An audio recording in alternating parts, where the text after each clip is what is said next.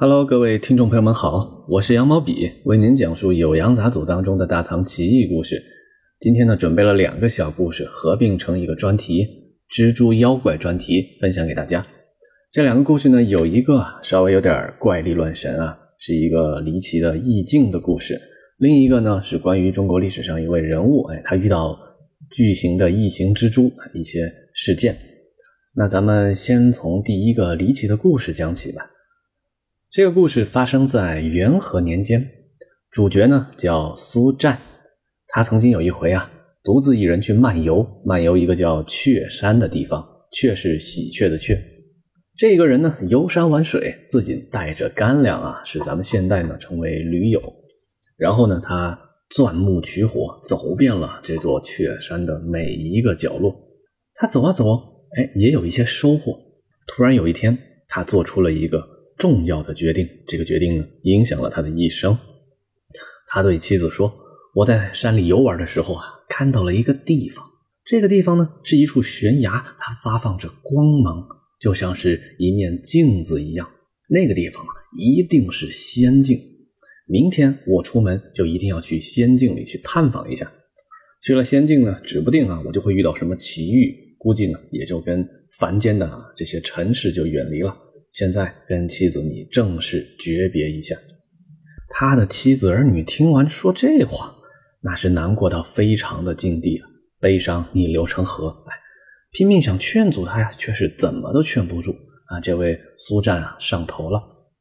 天一亮呢，主角苏战哎就出发，他的妻子儿女还带着自己家的呃奴仆奴婢都暗中的跟着他，还是要确保他的安全啊。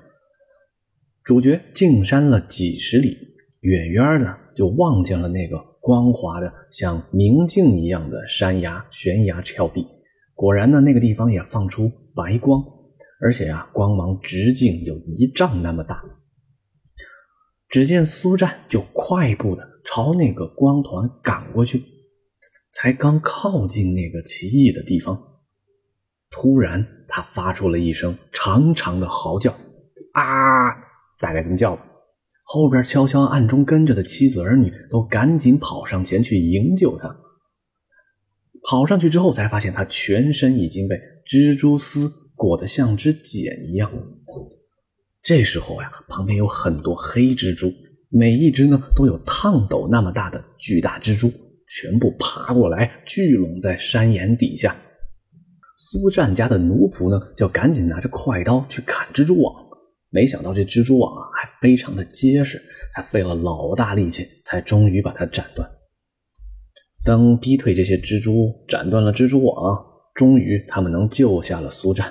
但走近一看呢，发现他已经死掉了，连脑袋都被蜘蛛啃的只剩下一半他悲伤过度的妻子啊，决定为民除害，就在山崖下堆满了柴草。准备放火把这个地方一把火烧光，烧得满山满谷啊！这些蜘蛛死掉之后都是臭气熏天。这故事有什么寓意吗？就是别作死啊！结合最近有一些啊驴友们啊进山遇险的这么一些真实经历啊，也是借这个小故事提醒大家，出外旅行的时候呢，一定要注意好人身安全啊！有一些奇异的景象啊，一些充满诱惑的场景，还是要小心防范啊！有可能是妖怪啊，有可能是诈骗，等等等等。好，讲另一个关于裴明的故事。裴明呢，是中国历史上一个非常有名的人物啊，人称裴将军。他的剑舞本领啊，是唐玄宗朝的一绝，有很多大诗人为他写过诗啊，历朝历代都有啊。就说唐朝不同时期，比如说王维也写过，比如说后来颜真卿也给他写过，还有关于他的赋啊，还有关于他的什么词啊，都挺多挺多。他跟李白也是好哥们儿啊，有非常深厚的交情。这个裴将军的事迹呢，咱们就不展开太多，只讲这个跟蜘蛛有关的奇事。有一回呢，裴明他也去山里游玩啊，这个名词叫山行。这个时候啊，他就遇到了一个山上的蜘蛛。